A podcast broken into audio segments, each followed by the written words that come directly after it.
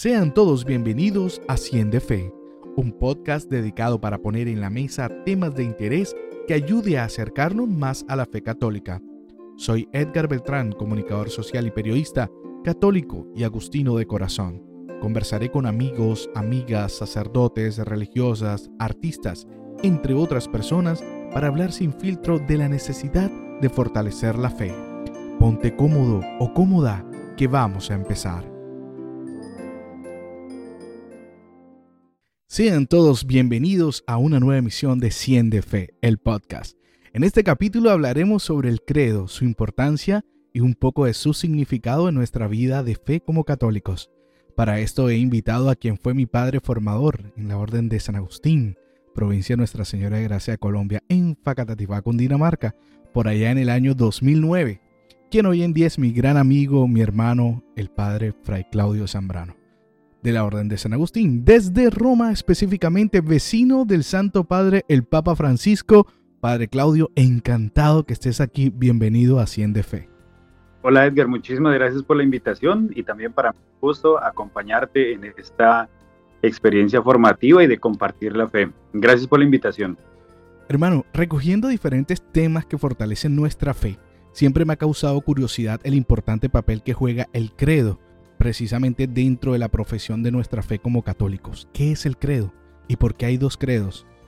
Ok, bien, pues el credo es una fórmula de fe, es una fórmula que la iglesia eh, tiene y que ha construido, digámoslo, pues en los primeros años de su experiencia de fe. Entonces, digamos, normalmente en la iglesia hay dos fórmulas de la profesar la fe a través del credo. Una que se llama el símbolo de los apóstoles o el credo de los apóstoles y otro que se llama el credo niceno-constantinopolitano. Entonces, digamos, ¿qué es esto? Digamos, son dos fórmulas de una misma experiencia de fe. El de los apóstoles, pues es un credo que tiene 12 fórmulas y son experiencias, digamos, recogidas de la Sagrada Escritura que reconocen pues la, a Dios como Padre, al Hijo como, digámoslo así, en su divinidad y también en su humanidad, al Espíritu Santo y a la Iglesia. Digamos, esa es como la estructura formal del credo de los apóstoles, 12 fórmulas. Y después está el credo niceno-constantinopolitano, que ese tiene, digámoslo así, una estructura un poco más larga y está formulado o, digamos, fue construido en dos concilios, en el concilio de Nicea en el año 325 y en el concilio de Constantinopla en el 381 se reúnen ahí los obispos y hacen esta fórmula de fe, digamos, elaboran esta fórmula de fe que recoge, digámoslo así, especialmente toda la fórmula del, credo de los apóstoles y le incluye algunas cosas más, digámoslo así, sobre todo esas expresiones, ¿no? Dios de Dios, luz de luz, para, digámoslo así, dar, a explicitar un poco más esa divinidad de la Santísima Trinidad de tres personas distintas, un solo Dios verdadero, que quede bien explicitado en una fórmula de fe. Digamos, históricamente sería esta un poco la, la reconstrucción. Dos fórmulas que en los primeros siglos de la iglesia cristiana, pues quedan, digámoslo así, eh, codificados y vienen celebrados y recitados en la liturgia. Al inicio, en la fórmula de fe eran tres preguntas más. Tres preguntas. Se preguntaba, ¿tú crees en Dios, Padre Todopoderoso, Creador del cielo y de la tierra? Si respondía así, bienvenida a la segunda pregunta. ¿Crees en Jesucristo, su único Hijo nuestro Señor? Respondía así. Viene la tercera pregunta. ¿Crees en el Espíritu Santo? Entonces ya la tercera pregunta, digamos, confirmaba tu fe trinitaria, en el Padre, en el Hijo y en el Espíritu Santo. Esa era una pregunta que se hacía para los bautizados, pero ya a través del, tiempo, digamos, se, codifica en este eh, credo, que es lo que nosotros tenemos ahora y que está, digamos, en, en la misa de nuestra iglesia, aparecen estas dos fórmulas, el credo niceno-constantinopolitano o el credo de los apóstoles, que es, digamos, las fórmulas que nosotros tenemos. Padre, ¿qué significado tiene el credo para el católico? Ya hablamos un poco de dónde nace, de dónde surge, pero ¿cuál es el significado que tiene, por ejemplo, desde la perspectiva de un laico, cuál es el papel que juega el credo dentro de ese caminar? Ok, mira que es, es muy importante la pregunta, ¿no? Porque a veces digamos, puede ser, no, pues yo qué hago repitiendo una fórmula antiquísima, ¿sí? Pero, digamos, yo quisiera que nos detuviéramos en la primera palabra con la que inicia la fórmula de fe. creo. Y es una, un acto, digamos, personal. Es un acto que tú lo recibes. Y digamos, ¿cómo llegas tú a la experiencia de fe? No llegas por un acto subjetivo, sino porque alguien te lo ha enseñado. Es así como la vida. La vida no te la diste tú mismo, la vida la recibiste. Así que la experiencia de fe pues también se recibe y se confiesa. Y por eso cuando digo creo, es un acto personal y yo lo creo con qué? Con la iglesia, ¿sí? En una comunidad que celebra la fe. Entonces, digamos, es un acto personal que abre a toda una experiencia, digamos, del encuentro con el Señor. Entonces es importantísimo. Una imagen que nos puede ayudar con el credo es, digamos, es una fórmula de fe. Cuando nosotros vamos al médico, el médico nos da una fórmula, ¿sí? donde está recetado todos los documentos, todos los medicamentos que tenemos que tomarnos, que si tenemos diabetes, ahí está toda. El médico nos da la fórmula, pero la fórmula no te va a dar la sanidad, te la da los medicamentos que, que vienen ahí recetados. Entonces, digamos, aquí el credo es una fórmula, ciertamente, listo. Pero, ¿qué te da la salud o qué te da, digamos, esa experiencia de fe? el que tú lo recites y que recitando creas y creyendo puedas amar y amando puedas esperar en el Señor. Entonces, digamos, es como la, una imagen que, se me ocurre ahorita compartir. Digamos, es una fórmula, pero una fórmula necesita siempre pues, esa dinámica de dar un paso más de confianza en el Padre, ¿y en qué momento nosotros en la vida de orantes podemos usar el credo pues diferente a los momentos de la Eucaristía o, o celebraciones o conmemoraciones? porque la mayoría de nosotros, pues cuando vamos a orar, usamos frecuentemente el Padre Nuestro, el Ave María, y pues sí lo incluimos dentro del rosario, pero fuera de él muy pocas veces lo utilizamos. O sea, ¿se puede usar como una oración o tiene un papel específico en ciertos momentos o para ciertas circunstancias? El credo se puede usar como una oración, ciertamente, digamos, porque es orar con la fe de la iglesia cuando lo que le decía al inicio, cuando decimos creo, estoy creyendo con una comunidad eclesial. Entonces, digamos, se puede hacer una fórmula de fe está ahí para ser proclamada, para ser orada también, es decir, no tiene un momento específico. Ciertamente dentro de la liturgia el momento especial es el bautismo, el momento especial pues es en la Pascua, pero cuando nosotros nos reunimos a orar pues puede ser que también eso, reconozcamos un poco la experiencia de nuestra fe, porque si vemos el credo, pues ahí está toda la experiencia de Dios Padre, Hijo, Espíritu Santo y la iglesia. Entonces, digamos, se puede ir rezando y, digámoslo, ir meditando lo que se está diciendo. Lo que nos dice San Agustín eh, en una expresión muy bonita de su regla, que siente el corazón lo que profiere la voz. No son palabras vacías, es la fe de la iglesia que estoy profesando. Y entonces, fíjate, aquí viene la otra palabra, profeso una fe. Otra manera como se llama el credo también es símbolo, símbolo de los apóstoles o el símbolo niceno-constantinopolitano. Y la palabra símbolo es una palabra griega que es como, digamos, una fracción de una jarra que se ha roto. Entonces, digamos, para reconstruir la jarra se, recogen los diferentes pedacitos con los cuales se, se rompió y se va reconstruyendo. Eso es un símbolo, un pedacito. Entonces, si nosotros vemos la fe como esos pequeños símbolos, pues si los ponemos juntos, ahí vemos toda la majestuosidad de nuestra fe. Pero si los separamos, pues claro, ahí es donde la fe, digamos, queda distorsionada. Por eso necesitan ir juntos. Y digamos, es como un mosaico también, ¿no? El mosaico son diferentes piedritas que están puestas ahí y hacen una gran imagen. Y eso pues también somos nosotros, digamos, una pequeña piedrita que profesa la fe y entra a formar parte de esa iglesia que se testimonia pues a través de, de la fórmula que se profiere con nuestra voz y con nuestro sentido, asintiendo, es decir, cuando creo es porque me confío, cuando creo es porque uno mi fe a esa fe que viene eh, testimoniándose a través de la historia en la iglesia. Padre, vemos que comúnmente es más fácil perder la fe que construirla.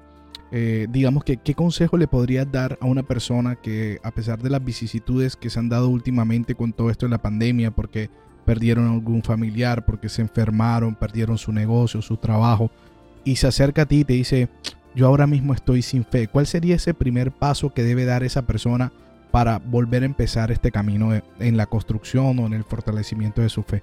Eh, es, es, una pregunta muy interesante, Edgar, porque, digamos, y aquí tengo a la, a, la, memoria, digamos, cuando tú me dijiste que me ibas a preguntar sobre el credo, pues empecé un poco a, a prepararme, a mirar cómo era, digamos, a, a, estudiar de nuevo, porque, digamos, ciertamente nosotros en, en, nuestra profesión como sacerdotes, pues lo que tú dices, lo recitamos en la, en la misa, pero también, digamos, a veces necesitamos un poquito ver y profundizar qué es lo que está ahí. Y ahora, digamos, eh, los papas han hecho catequesis sobre el credo, digamos, el Papa Juan Pablo II una catequesis sobre el credo, el Papa Benedicto también. Y hay una expresión que me llamó la atención. Cuando yo digo creo, estoy diciendo un acto de fe y de confianza en el Señor. Y digamos, y decían ahí, digamos, los papas, nosotros nos confiamos diariamente a muchas cosas, ¿sí? Eh, digamos, en la vida ordinaria. Y entonces es es un acto de confianza, es abrirnos por parte nuestra a esta experiencia del Señor. Y ciertamente este momento es un momento muy difícil, muy complejo, pero fíjate que la confianza en lo trascendental, en Dios, nos sostiene, nos sostiene. Una experiencia personal, digamos, acá fue el, pico duro de la pandemia, fue en, en marzo, abril, y digamos, y mi experiencia fue abrirme al Señor y que en sus manos estoy y a Él me abandono. Entonces es confiar, confiar en quién, en Dios. Porque si te das cuenta también, digamos, la confianza en la persona, pues está, puede fallar, la persona siempre puede fallar, pero Dios no, porque Dios se entrega, incluso ha entregado a su Hijo por nuestra salvación. Entonces en Dios no hay posibilidad de fallo, ¿por qué? Porque Él nos ha creado y nos ha hecho para Él. Y pues eso, nuestro corazón está inquieto, como dice San Agustín, hasta que descanse en Él. Entonces es abrirse a la confianza. También pensaba en esto de la fe. Complicado también es hoy, porque fíjate, con lo de la vacuna, ya viene una teoría, ya viene otra. Son cosas humanas. Y entonces quieren dañar, quieren minar la confianza. Y entonces nosotros cuando perdemos la confianza, pues se nos pierde a nosotros la base fundamental por donde podemos caminar. Si perdemos la confianza, se pierde la esperanza. Y entonces se pierde la, esperanza, pues ya no espero nada, sino, pues es, me, me dejo ahí perder en la vida. Entonces es abrirnos a la confianza, mantener la esperanza, saber que esta historia que nosotros tenemos, cada uno de nosotros, no es una historia de, de una casualidad, sino de una causalidad. Es decir, Dios nos ha creado para Él y para estar con Él aquí y ahora, el testimonio que podamos dar cotidianamente y ese testimonio pues que se va caminando a ese encuentro en la plenitud en la vida eterna. Esa es nuestra confianza. Y hay tantos medios que nos lo quieren quitar, pero nosotros no podemos abandonar la confianza. Nos hemos confiado al Señor. Él nos ha creado y cuando nos creó pues vio que éramos buenos y por lo tanto por eso nos ha dado el don de la vida. Excelente, Padre, excelente mensaje y bueno, de verdad que lo necesitamos, sobre todo en este momento. Y, de verdad que este programa, este podcast 100 de Fe, fue creado para eso, para que dar una voz de aliento, de pronto extender una mano a aquellos o aquellas que por alguna vicisitud fuerte de su vida han sentido que perdieron esa fe, esa conexión con Dios. Y también entender un poco elementos, símbolos, signos de nuestra iglesia que por desconocimiento nos estamos perdiendo de muchas bendiciones, como en el caso del credo. Porque a veces, eh, por ejemplo, tuvimos la experiencia con la hermana Marta de responder el significado del rosario. Con Carlos Ardila tuvimos la oportunidad de, responder un poco eh, la oración, porque son repetitivas. Con el Padre Nelson, la importancia de entrar en una intimidad con Dios. Y cada elemento eh, que sumado a toda esta experiencia es lo que nos va a poder a nosotros mantener en este camino de fe. Porque a veces cuando desconocemos el papel de cada, digamos, de cada sacramento, de cada sacramental, nos estamos perdiendo de disfrutar y fortalecer nuestra fe. Bueno, Padre, la verdad es que me encantó conversar contigo sobre este tema tan importante para el fortalecimiento de nuestra fe. Quiero que te despidas con un último mensaje, una frase y por supuesto con tu bendición para mí y todos los oyentes de Cien de Fe. De pronto un mensaje de aliento, de motivación a todos los que hemos estado sufriendo. De pronto aquel que está en cama, tumbado, en casa, aislado, con COVID o tiene algún familiar y en este momento necesita una palabra de aliento. Regálanos esa palabra de aliento terminado con tu bendición para culminar este capítulo de Cien de Fe. Ok, muchísimas gracias ante todo por la invitación.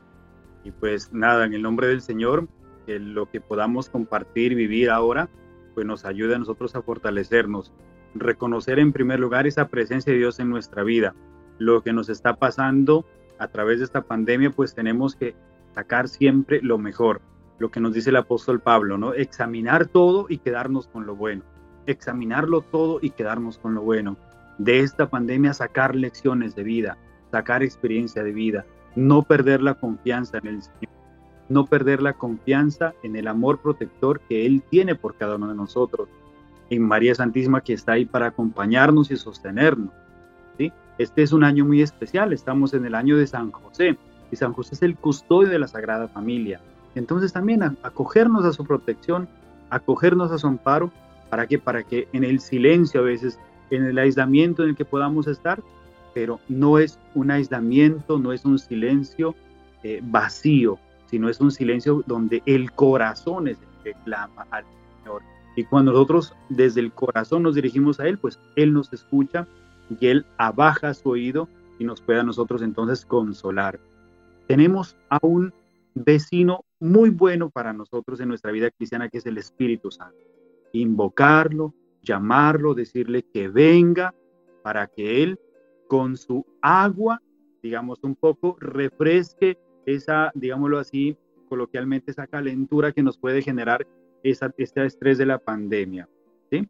¿Para que Para que su fuego también avive nuestra fe que se pueda ver resfriado por los efectos de esta pandemia.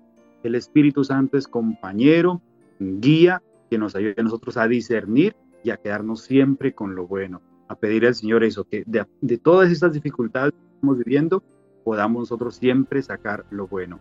Que el Señor les proteja, les acompañe y les guarde a todos los que escuchen este audio, para que el Señor les dé la fortaleza, la bendición y les proteja en todas sus actividades. En nombre del Padre, del Hijo y del Espíritu Santo. Amén. Amén, amén y amén. Muchas gracias, Padre. De verdad que te quiero mucho. Te mando un abrazo gigante. Muchísimas gracias a todos y todas por acompañarnos. Eso fue 100 de fe, creciendo juntos en el amor a Dios.